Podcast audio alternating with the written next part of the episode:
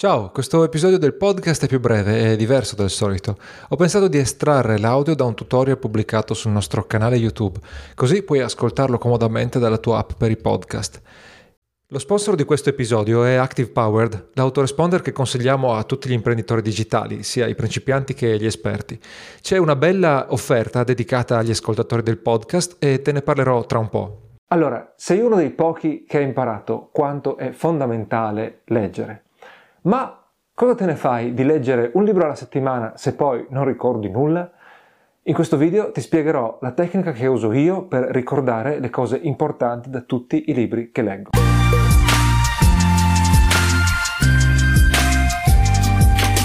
Te ne ho parlato eh, in un video precedente, ti ho spiegato come leggere un libro alla settimana e il ritmo che avevo io prima di avere mio figlio. Quest'anno ne ho fatto qualcuno di meno, ma comunque eh, ho letto diverse decine di libri. Nel tempo eh, mi sono accorto che eh, chiaramente il numero totale di libri che leggi non è sufficiente. Se non ti ricordi nulla delle cose importanti che trovi nei libri, cosa te ne fai?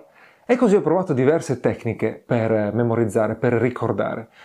E ho scoperto che certe funzionerebbero, ma semplicemente non riesci a metterle in pratica, come una dieta fantastica che però è troppo difficile. E quindi, mettendo insieme suggerimenti da diversi mentori virtuali che seguo, sono riuscito a trovare il sistema che funziona per me e secondo me è molto adattabile e quindi lo puoi applicare anche alla tua situazione. Il problema è questo. Abbiamo imparato a studiare a scuola e a scuola non ci insegnano a studiare bene. L'idea che hai quando leggi un libro, se ti convinci di dover ricordare, eh, di dover imparare qualcosa da quel libro, è che devi riassumerlo, devi avere un'immagine completa di quel libro come avresti dovuto fare a scuola per prendere il massimo dei voti.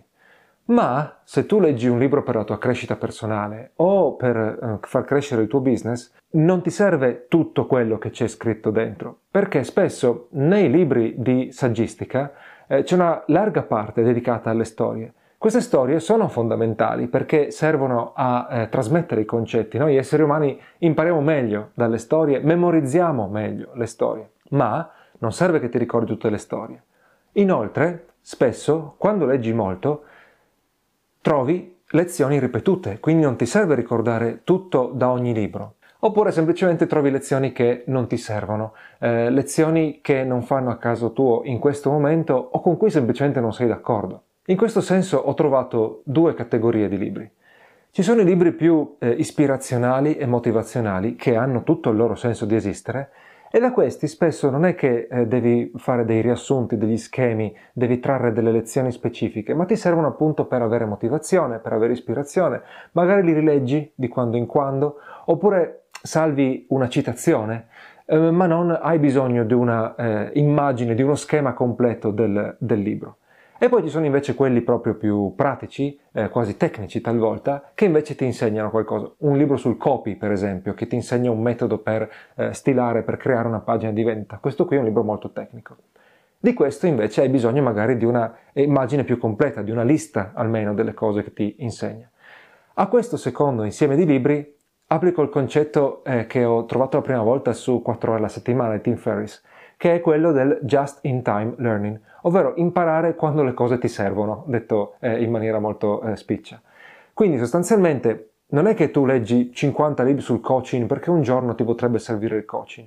Nel momento in cui devi lanciare il tuo primo infoprodotto, leggi un libro sui lanci, leggi un libro su come creare un ebook, come creare un video, a seconda di cosa vuoi mettere dentro il tuo infoprodotto, su come insegnare in generale. In quel momento quelle cose lì ti servono e te le ricorderai meglio e sarai anche più bravo a riassumerle per poterle ricordare di più in futuro. Allora, se mi segui da un po', forse sai che eh, sono stato un secchione e quindi eh, il modo più standard, il primo modo che ho pensato di eh, usare per ricordare quello che leggevo è creare i riassunti completi dei libri. Cosa facevo? Leggevo un libro intero, sottolineavo alcuni passaggi oppure lo ascoltavo e poi mi segnavo sulla mia to-do list che avrei dovuto fare il riassunto. Sono riuscito molto molto di rado in questo modo a creare il riassunto completo del libro. Perché? Perché i libri importanti stavo due ore a riassumerli, eh, dovevo riprenderli in mano, magari era passato un po' di tempo da quando li avevo letti e dovevo appena scorrere tutte le note eh, scrollando il libro sul Kindle per riuscire a capire a cosa si riferivano queste note. Non potevo semplicemente fare un copia e incolla delle note eh, dalla pagina degli highlight di, de, del Kindle. Quindi questa mh, pratica non ha mai funzionato. Quello che uso adesso è un sistema molto più snello, che richiede però un impegno costante nel periodo in cui leggo il libro. Allora, come faccio? Quando c'è un libro più ispirazionale e motivazionale, uso quello che in inglese si chiama commonplace book. Mi sono ispirato a Ryan Holiday. Lui usa proprio Dei, dei cartoncini, e con la penna, quando trova un'idea o un passaggio interessante di un libro, anche proprio per come, solamente per come è scritto, se lo segna su questo cartoncino e si salva queste scatole di cartoncini, eh, talvolta solo divise per argomento, talvolta magari legate ad un progetto come un, un libro, perché lui è autore di molti libri. Questo è un commonplace book. Io semplicemente uso Evernote e ho un tag che si chiama eh, commonplace. Ci ho messo un puntino davanti, così viene fuori per primo nei suggerimenti dei tag quando salvo le, le note. Quindi, quando trovo qualcosa di interessante, apro una nuova nota dallo smartphone su Evernote, applico il tag commonplace, che appunto compare tra i primi, e scrivo di cosa si tratta. Lo faccio per i libri, lo faccio per i podcast, ogni volta che c'è così un passaggio che non fa parte di un grande sistema, è un passaggio che mi interessa, potrei non trovarne nessun altro eh, in quel libro. E funziona di più per i libri così più ispirazionali, in cui non devo fare un vero e proprio schema diviso per capitoli. E mi segno la citazione, la fonte, quello che mi serve. Eventualmente aggiungo altri tag eh, che mi faranno trovare più facilmente la nota in futuro. E questo è un modo non strutturato di salvare le cose. Raramente poi cerco eh, le schede, le, le note salvate su Evernote. Però in realtà solo il fatto di scrivermi questo passaggio eh, spesso me lo fa ricordare. Le cose più importanti mi rimangono in testa solo per il fatto di averle scritte. Di altri libri invece, come ti dicevo, voglio ricordarmi più uno schema, voglio avere un'immagine abbastanza eh, complessiva, perché alcuni passaggi sono eh, cruciali e sono pochi, però voglio avere anche in piedi eh, tutta la visione, la panoramica eh, del, del libro, di cosa insegnava il eh, libro. Allora, come faccio? Il libro chiaramente lo leggo un po' alla volta, eh, qualche minuto al giorno, oppure lo ascolto eh, come audiobook. Di conseguenza eh, cosa faccio? Al termine, diciamo, della sessione di lettura mi prendo di solito un quarto d'ora, non serve molto di più. Apro un documento su Google Docs, che è il deposito che uso per la mia conoscenza. Eh, in questo caso non uso Evernote perché su Google Docs è molto più facile la formattazione e uso spesso titoli, elenchi puntati, e su Google Docs sono più veloci con le scorciatoie da tastiera. Mi metto al computer di solito, quindi non sul cellulare, mi prendo questo quarto d'ora e faccio così. Se il libro lo stavo leggendo in formato ebook, torno indietro alla prima pagina che ho letto quel giorno, seguo le varie sottolineature e eh, tiro giù i punti importanti, strutturandoli con liste puntate o eventualmente con titoli di sezione. Se invece era un audiobook, apro la versione eh, ebook e eh, la scorro, perché la scorro, chiaramente la scorro molto più velocemente dell'audiobook, e però siccome l'ho letto da poco, l'ho ascoltato da poco, riesco a saltare attraverso il testo velocemente e a tirar fuori solo i punti importanti che comunque avevo già così in testa, che vagavano dopo aver ascoltato l'audiobook. Quindi sostanzialmente rivedo la parte che ho eh, appena letto o ascoltato e estraggo i passaggi importanti. Questo però richiede che durante la lettura io sia stato concentrato. Se ho la testa che vaga è meglio che non legga e mi metta un podcast o un po' di musica o assolutamente niente, stia in silenzio. Quindi prima di tutto c'era una lettura concentrata, ma questo è un prerequisito. Se la lettura era concentrata, poi appunto in un quarto d'ora, in dieci minuti, eh, riesco a tirare fuori quello che eh, mi serviva e lo metto in questo Google Doc. Cosa succede? Che alla fine eh, del, della lettura mi ritrovo con il riassunto dell'intero libro, ma sono riuscito a farlo perché mi sono preso dieci minuti al giorno, eh, dieci minuti ogni sessione di lettura. Non ho aspettato di prendermi due ore, tre ore, quattro ore, a seconda di quanto era lungo il libro, alla fine della lettura. Solo il fatto di eh, annotare subito dopo aver ascoltato mi permette di ricordare molto meglio. In più, se seguo il concetto del just-in-time learning, mi ricordo ancora di più perché sto imparando delle cose che mi servono in quel momento lì.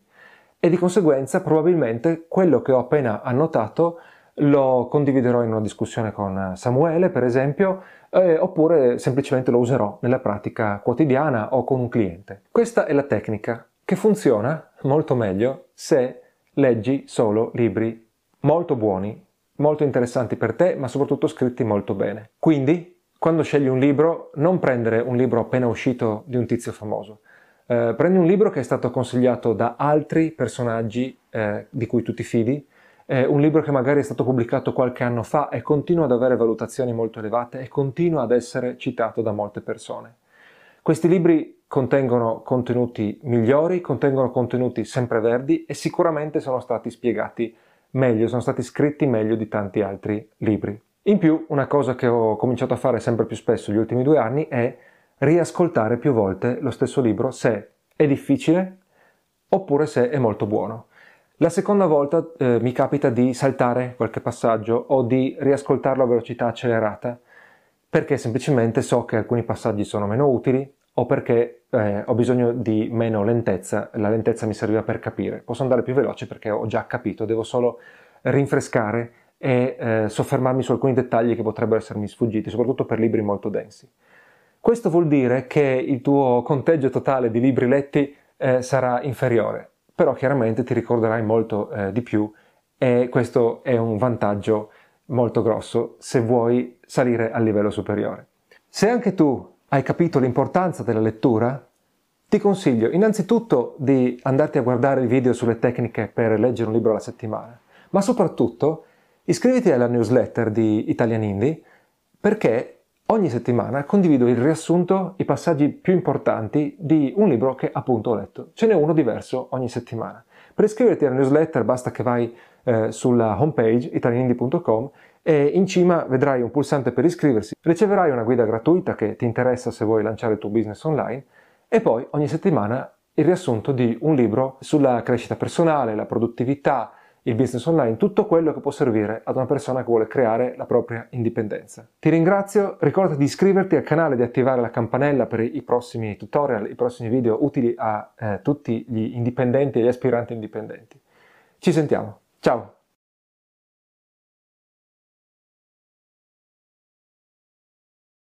Come ti accennavo all'inizio, lo sponsor di questo episodio è Active Powered. Se ancora non lo conosci, è la versione italiana di ActiveCampaign. La lista email è il fondamento di qualsiasi business online solido. Per gestirla però ti serve un autoresponder che sia affidabile e anche multi-accessoriato. Per questo mi sento tranquillo di consigliare a chiunque Active Powered. È completamente in italiano, eh, dall'interfaccia all'assistenza ai corsi avanzati che ti danno quando ti iscrivi, ti abboni. Poi l'editor visuale ti permette di assemblare automazioni anche molto complicate, eh, molto ramificate, come se fossero praticamente dei Lego, trascinando i vari pezzi qua e là. E infine poi si integra con qualsiasi strumento usi per il sito o per vendere online. Esistono anche concorrenti che costano di meno o che hanno delle interfacce un po' più carine, però hanno spesso dei limiti eh, importanti rispetto ad Active Power, gli manca qualcuno dei punti che ti ho detto qui sopra. E inoltre Active Power ti può seguire in qualsiasi fase del business. All'inizio usi solo le funzioni più semplici e man mano che cresci poi puoi impostare segmentazioni e automazioni complicatissime, quindi puoi riuscire a vendere qualsiasi eh, tipo di prodotto, qualsiasi numero di prodotti, creare funnel complicati. A te che ascolti questo podcast, Active Power ha riservato questa offerta. Il dieci per cento di sconto sul primo anno, anche se fai un upgrade o un cambio di piano. L'accesso alla membership con corsi per utilizzare la piattaforma e anche sull'email marketing. Uh, accesso al supporto italiano via ticket, via chat e via telefono per qualsiasi piano, e in più un'ora di consulenza in cui potrei chiedere chiaramente eh, come usare il sistema, come usare Active Power, ma anche in generale sull'email marketing. Per sfruttare questa promozione vai su active power punto com e così puoi attivare un trial di quattordici giorni. Al termine, o anche prima se preferisci, potrai pagare. Quando devi pagare inserisci il codice sconto Indie Podcast, che si scrive Indie Podcast, I N D I E Podcast, tutto attaccato. Quindi il codice sconto Indie Podcast ti dà il dieci per cento sul primo anno e poi tutti gli altri bonus che ti ho appena elencato. E per concludere, ricordati di iscriverti a questo podcast che puoi ascoltare su qualsiasi piattaforma, da eh, Spotify a eh, Apple Podcast, a Google Podcast, dove vuoi. E eh, ricordati anche che pubblichiamo altri tutorial sul canale YouTube che non metto in versione audio semplicemente perché richiedono proprio la visione del video, e trovi il nostro canale YouTube su youtube punto com slash italianindie. Alla prossima, ciao!